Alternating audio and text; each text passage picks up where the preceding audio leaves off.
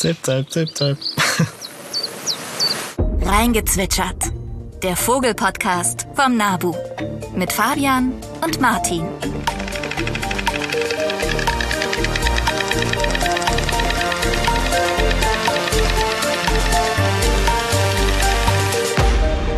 Ja, hallo und herzlich willkommen zurück zur zweiten Folge von Reingezwitschert, dem Nabu Vogel Podcast. Ich bin Martin. Ich bin Fabian.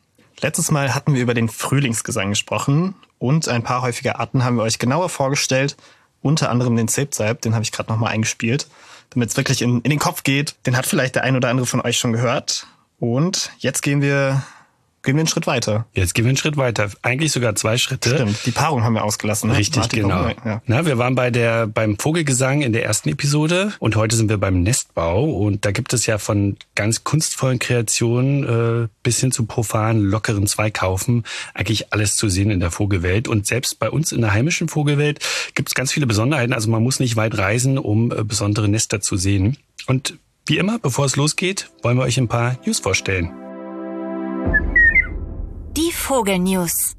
Heute darf ich euch einen Fact präsentieren. Das ist eine weniger gute Nachricht, aber ich fand es doch irgendwie wichtig und so ein bisschen sollte es auch zum Handeln oder zum Nachdenken auffordern. Die stammt nämlich schon von Anfang März, es ist etwas älter, von Forschenden aus dem Natural History Museum in London. Und die haben zusammen mit Forschenden aus Australien auf den Lord Howe Island, das mir extra bei Google vorher angehört, wie man es ausspricht, haben sie eine Art untersucht, und zwar den Blassfuß-Sturmtaucher. So, und was sie gefunden haben, ist eine Krankheit, die nicht von Bakterien und Viren ausgelöst wird, sondern durch Plastikteile. Diese Vögel nehmen Plastikteile auf, um, ja, weil sie es fälschlicherweise für Nahrung halten oder auch indirekt über Fische, sage ich mal, als Zwischen, Zwischenwirt. Und das führt bei den Vögeln zu, zu Entzündungen, zu Verformung im Magengewebe. Und das haben die Forschenden als Plastikose bezeichnet, also als wirkliche Krankheit.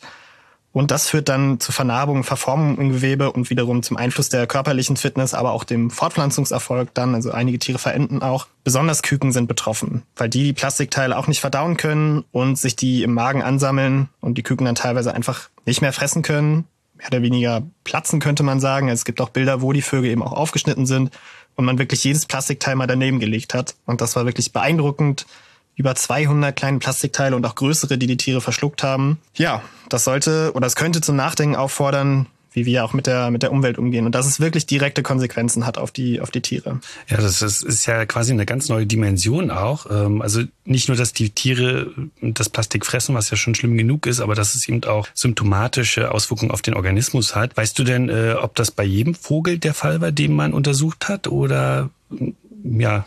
Also erstmal ist dieser Vogel ja nur beispielhaft für, für eine ganze Gruppe. Also es sind ja bei vielen, vielen Seevögeln, auch bei anderen Meerestieren. Also insgesamt bei über 1200, hatte ich es nachgelesen, Marienarten konnte man irgendwie negativen Einfluss von Plastik feststellen. Und es gibt natürlich auch direkte, ja, direkte Vögel, die darin ersticken. Hier ist aber der Fall, dass man es erstmals wirklich im Magengewebe nachgewiesen hat. Und was du sagst, man hat es tatsächlich gerade bei Jungvögeln gefunden und jeder Vogel hatte Plastik im Magen, den sie untersucht haben. Nicht alle in gleichem Maße, aber doch, das betrifft schon komplett die ganze Art. Wahnsinn. Äh, ist ganz interessant, weil das Plastikproblem betrifft ja Seevögel zum Beispiel auch in anderer Hinsicht. Äh, das hast du ja schon erwähnt.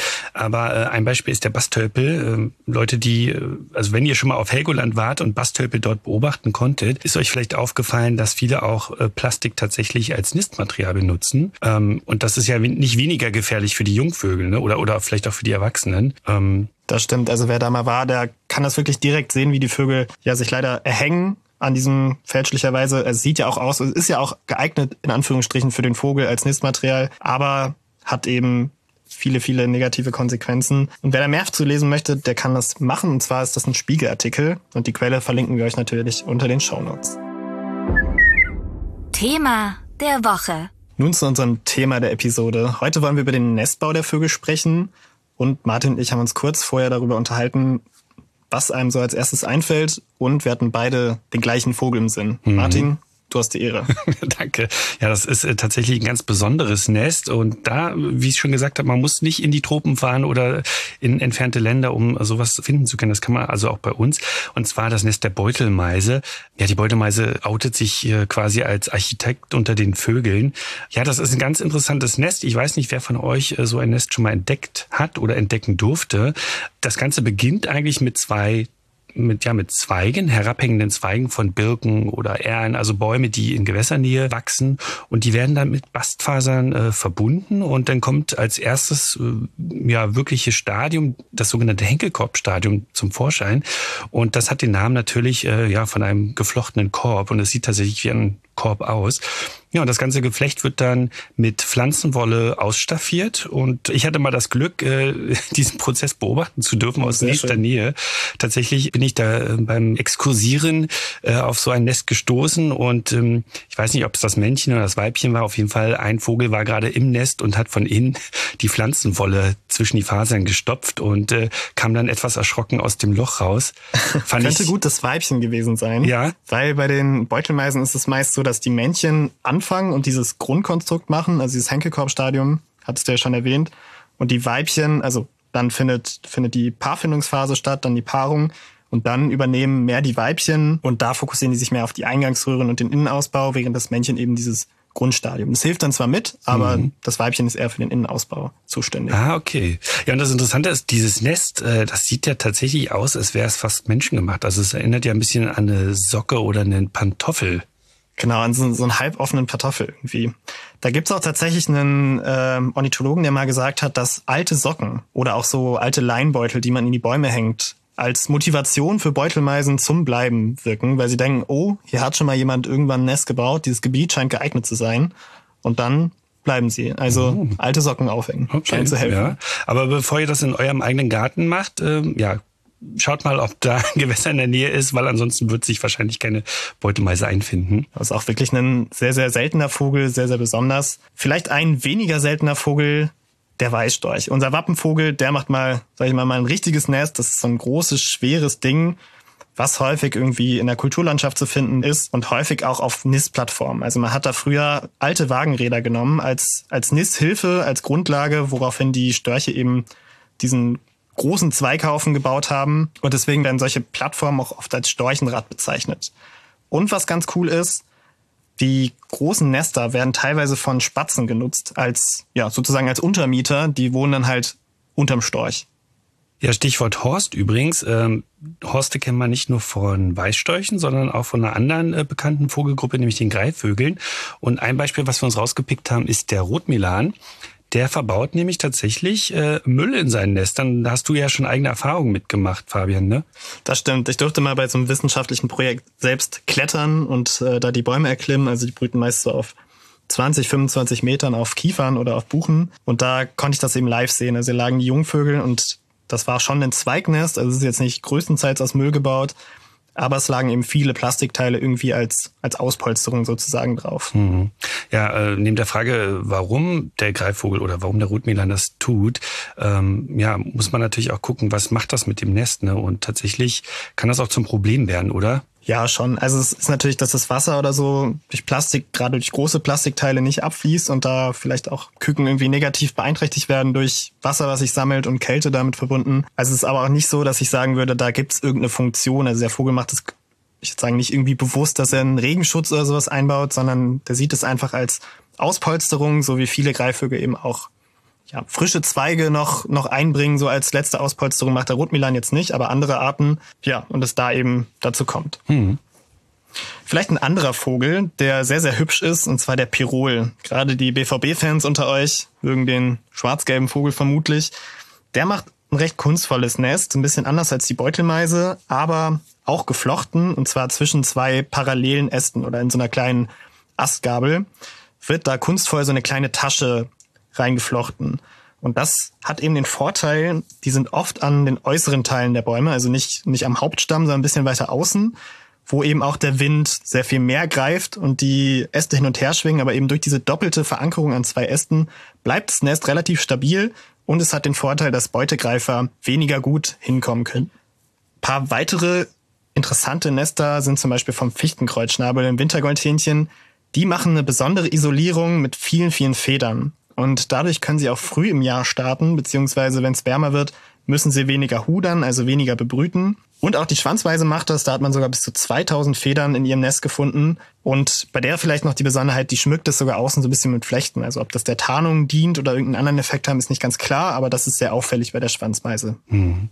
Ja, einige von euch haben das vielleicht auch schon mal von der Eiderente gehört, äh, die das äh, auch macht. Also die zupft sich, glaube ich, regelrecht die Daunen äh, aus dem Untergefieder und polstert damit ihr Nest aus. Und früher, ich weiß nicht, ob man das immer noch macht, aber früher wurde das dann eingesammelt und als ähm, Stopfmaterial für Bettdecken und Kissen benutzt. Genau, äh, wir wollen euch mal ein paar Nesttypen vorstellen. Äh, wir haben euch ja jetzt schon den Horst vorgestellt und das Napfnest von Pirol zum Beispiel.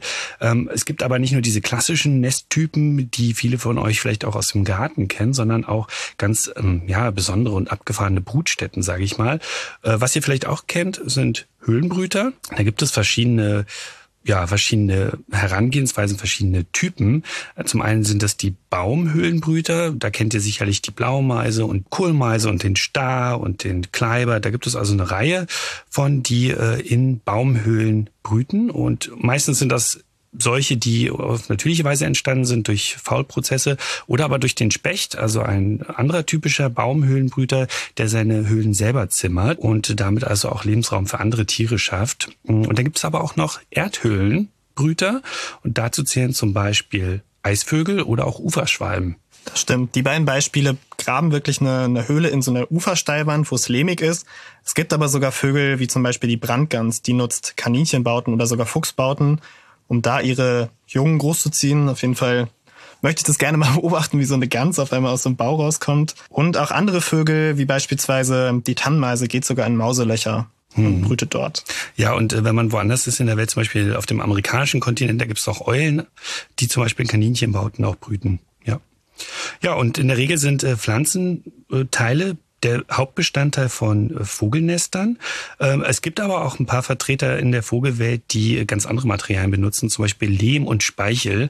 Und das kennt ihr auch, das sind die Schwalben. Äh, Schwalben äh, brauchen dafür natürlich Lehmpfützen und das vermischen sie dann, das Material vermischen sie dann mit Speichel und im Falle der Rauchschwalbe sogar mit pflanzlichen ja, Fasern, um dann also daraus ein recht stabiles Nest zu bauen. Und dann gibt es noch die Mauersegler, die sind per se nicht mit den Schwalben verwandt, auch wenn sie ähnlich aussehen. Da ist die Besonderheit, dass sie vor allem, ähm, also der Hauptbestandteil des Nestes ist Speichel und äh, das findet ein Extrem bei den äh, tropischen Salanganen, also eine Untergruppe der Segler, die zum Teil ihre Nester nur aus Speichel produzieren und die werden dort vor Ort dann auch als Delikatesse in der Suppe gegessen.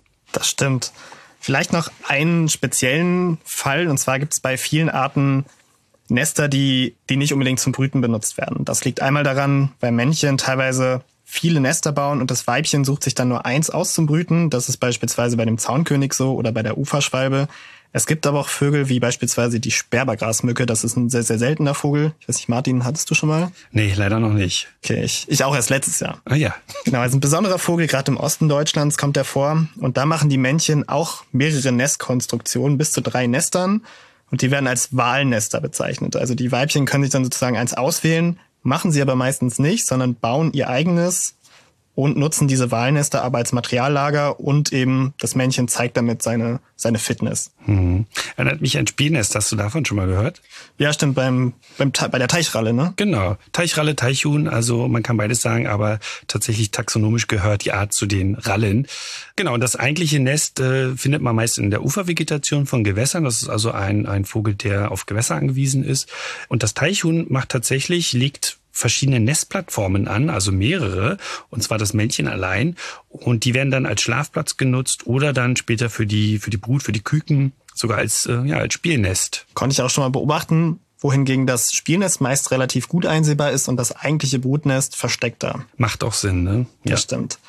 Vielleicht noch ein paar Arten, die ihr auch in eurem Garten finden könnt, wie zum Beispiel das Amselnest. Das ist wirklich so ein klassisches Napfnest. Also von außen sieht es auch zweigig aus, nenne ich es jetzt mal, aber innen ist ein, ist ein Napf wirklich mit feuchter Erde und mit Lehm befestigt. und die sind eben häufig im Garten zu finden. Mhm. Was ihr auch häufig sehen könnt, wenn ihr darauf achtet, äh, sind die Nester von Tauben, in, im speziellen Fall die Ringeltaube. Ähm, ich konnte die schon äh, Mitte März tatsächlich in Berlin beobachten. Die findet man in der Regel in Bäumen und das ist ein relativ einfaches äh, Nest, äh, bestehend aus lockeren Zweigen, die einfach zusammengehäuft sind. So sieht es jedenfalls aus. Und teilweise äh, ist das so locker konstruiert, dass man die Eier von unten tatsächlich sehen kann. Ist schon äh, ziemlich erstaunlich, äh, wie die Ringeltaube so überlebt hat, sage ich mal evolutiv. Ähm, ja, so ein Nest ist natürlich anfällig für Verluste auch durch durch Wind, durch Sturm, durch ähm, ja durch herausfallende Eier. Ähm, bei der Ringeltaube ist tatsächlich die Strategie aber eher die Masse, also sprich, äh, es werden öfter Bruten im Jahr äh, vollzogen und ähm, ja, da geht es weniger um Klasse als, ja, genau. Bei mir vom Fenster ist da eine Art, die sich mehr Mühe gibt, und zwar die Elster. Die baut so eine Art Kugel im oberen Baumteil. Gerade jetzt, wo es weniger belaubt ist, kann man das gut finden. Und da bauen beide, also erstmal, das ist so ein gemeinsamer Bau, das ist auch für die, ist auch für die Paarbindung wichtig. Und die bauen so eine dicke Kugel, kann man sagen. Und dies sogar überdacht, also hat einen seitlichen Eingang, also deutlich mehr Komfort und ist auch innen ausgepolstert noch. Also da hat sich jemand mehr Mühe gegeben. ja. ja, ganz interessante Konstruktion. Die erinnert nämlich äh, oft an äh, Misteln, äh, die man ja, ja auch aus Bäumen kennt stimmt. und auch diese runde Struktur haben. Ja, wir möchten euch äh, zum Ende der Episode noch ein paar Tipps an die Hand geben zum Thema Nestbau und Nester. Ein ganz wichtiger Hinweis ist, äh, die Brut eines Vogels ist ein ganz empfindliches äh, Stadium im Leben dieses Vogels. Da geht es ja um, um den Nachwuchs, um die Erhaltung der Art und äh, entsprechend empfindlich sind Vögel in dieser Zeit. Das heißt also, äh, vermeidet möglichst Störungen in bzw. an Nestern. Wenn ihr also eines mal durch Zufall entdeckt, äh, zieht euch zurück, beobachtet aus der Entfernung, ob das vielleicht überhaupt genutzt wird. Wenn ihr merkt, das äh, Nest ist ungenutzt, dann könnt ihr euch das natürlich auch mal aus der Nähe anschauen. Aber da ist auf jeden Fall äh, Vorsicht geboten und ganz besonders Vorsicht Vorsicht geboten ist, ähm, wenn ihr zum Beispiel in der freien Landschaft äh, mit eurem Hund spazieren geht oder in einem Park auch, dass ihr da besondere Aufmerksamkeit äh, drauf legt, dass der Hund zum Beispiel angeleint ist äh, in empfindlichen Habitaten, also naturnahe Wiesen, Felder oder auch Kiesbänke von Flüssen zum Beispiel. Denn dort können auch immer Bodennester von Vögeln sein. und ähm, ja, das stresst im schlimmsten Fall die Vögel so sehr, dass sie das Nest verlassen oder die Brut sogar aufgeben. Auf jeden Fall. Und in eurem Garten könnt ihr denen am meisten helfen, wenn ihr den Vögeln dichte Hecken anbietet, wo sie eben ihre Nester anlegen können. Und dort findet man die Nester dann eher im, in der kalten Jahreszeit, wenn die Blätter weg sind und wenn ihr das findet, lasst es am besten hängen. Also wenn ihr irgendwelche Nestern in Bäumen oder Sträuchern findet, weil die werden teilweise wiederverwendet oder dienen einfach auch als Materiallager für das nächste Nest. Das ist anders als bei Nistkästen. Dort findet man ja auch die Nester von, von Meisen vor allem. Die können ruhig entfernt werden, weil die nächsten Meisen sonst einfach draufbauen würden. Also die schaffen schon jedes Mal neues Material an und dann ist das Ding erstmal irgendwann voll und dann können auch Beutegreifer durch das Loch, haben leichteres Spiel. Und dadurch, dass es so geschützt ist, können sich auch mehr Parasiten anlagern. Deswegen, da sollte man das Nest rausnehmen. Aber ich denke, Nistkästen, Säuberungen oder generell das Thema Nistkästen ist ein gutes Thema für, für den Spätsommer. Ja, ja, genau. Und äh, was auch ganz äh, ein cooler Nebeneffekt ist bei so einer Säuberung, ist, dass man äh, auch mal Einblicke bekommt in so einen in so einen Nistkasten äh, und man wird sehen, dass das Nest nicht nur aus Naturmaterialien besteht, sondern zum Teil auch aus Kunstfasern. Also äh, man kann auch Meisen zum Beispiel beobachten, wie sie äh, am Wollpullover, der auf dem Balkon trocknet, äh, bunte weiße Fusseln äh, oder Fäden äh, auszupft, um die dann in ihrem Nest zu ver verbauen. Und manchmal hat man auch das Glück, je nachdem, zum Beispiel taube Eier zu finden und dann kann man einmal sehen, ähm, ja, wie klein und filigran solche Meiseneier zum Beispiel sind. Ihr könnt auch gerne Nistmaterial anbieten. Ähm, da müsst ihr mal schauen, was für eine Mischung ihr anbietet. Also Naturbast ist immer gut, Hühnerfedern sind auch gut, äh, Stroh zum Beispiel. Äh, Haare könnt ihr zu einem gewissen Grad auch anbieten. Äh, da ist nicht ganz klar, also besser kurze Haare und wenig als zu lange Haare, weil auch da äh, kann die Gefahr bestehen, dass sich zum Beispiel Jungvögel strangulieren oder, ähm, oder die Blutzufuhr in den Beinen ähm, ja, abgeschnitten wird. Also da seid eher vorsichtig. Ähm, lasst auch gerne Moos im Rasen oder Gräser im Garten. Ähm, das ist äh, immer eine gute Quelle für Nistmaterial. Und ganz wichtig, wenn ihr in, äh, im siedlungsfernen Bereich, zum Beispiel auf dem Land lebt und ihr habt äh, die Möglichkeit, Lehmpfützen anzulegen, ähm, dann tut dies gern für unsere Schwalben. Auch schön war bei der Stunde der Gartenvögel hat mal jemand einfach in der Schubkarre so eine Lehm, Lehmwassermischung und das kam super an, da haben die Schwalben sich bedient. Ich will noch einmal kurz das Thema Haare ansprechen, weil mhm. Martin, ich weiß nicht, ob dir aufgefallen ist, ich bin extra zum Friseur gegangen hier vor ja, der Folge. Ich wollte dich schon fragen. Und habe tatsächlich so ein paar Haare dann, kurze Haare dann aufgesammelt und äh, habe dann noch ein paar komische Blicke bekommen. Aber ich habe gesagt, ich bin Vogelkundler. Ich weiß nicht, ob sie Situation unbedingt besser gemacht hat. nee, und vielleicht noch ein Hinweis. Ihr könnt an so Zählungen teilnehmen. Äh, der NABU bietet zum Beispiel vielerorts Schwalbenzählungen an. Da könnte man dann selbst aktiv werden und die Brutstätten der Schwalben mitzählen. Und vielleicht noch ein einziger Hinweis. Nester. Stimmt, stimmt, Martin. Ja, das, das bringen wir noch. Also Nester nicht entfernen. Das ist ähm, tatsächlich auch nicht erlaubt. Gerade bei Schwalben wird es auch häufig gemacht. Da sollte man eben ganz vorsichtig sein. Natürlich vor allem in der Brutzeit keine Nester stören, aber auch keine Nester entfernen. Genau. Informiert euch da am besten und ähm, ja, lasst sie am liebsten brüten. Blüten und brüten. Sehr schön. Nabu-Gezwitscher. Ja, ihr habt's gehört, da war der Trenner. Also wir sind schon fast am Ende der zweiten Folge, wollen euch aber noch ein paar Hinweise mitgeben. Und zwar besser zu früh als zu spät. Ein Save the Date Moment, und zwar die Stunde der Gartenvögel, findet nächsten Monat statt, vom 12. bis zum 14. Mai. Und ihr könnt auch sogar noch länger eure Vogelmeldungen melden. Da geht es darum, eine Stunde Vögel zu zählen im Garten oder auf dem Balkon oder im Park. Macht gerne mit und markiert euch schon mal den Termin im Kalender. Und gern noch ein weiterer Hinweis. Unter dem Motto Unseren Flüssen geht es dreckig, helfen wir Ihnen, läuft beim NABU aktuell eine Flusskampagne. Es geht allgemein um gesunde Flüsse und Wasserläufe auch als Lebensraum natürlich für Vögel. Und äh, ihr wisst das selbst, Flüsse werden belastet mit diversen Abwässern, Chemikalien oder auch eingeleiteten Düngemitteln. Und ähm, ja, gerade für den Schiffsverkehr äh, zum Beispiel auch begradigt, vertieft und äh, aufgestaut. Und das äh, ja, vernichtet natürlich viele Habitate, viele wichtige Habitate Habitate für Vögel und andere Tiere.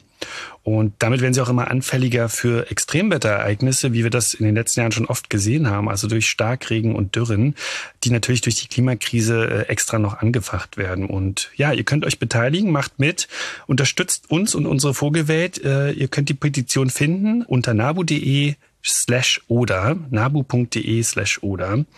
Da könnt ihr eure Stimme abgeben. Ja, das war reingezwitschert, der Vogelpodcast vom NABU. Wir danken euch sehr fürs Reinhören. Schön, dass ihr dabei wart. Und wenn euch was am Herzen liegt, schreibt uns unter vogelpodcast.nabu.de. Da kam auch schon einiges rein, haben wir uns sehr gefreut.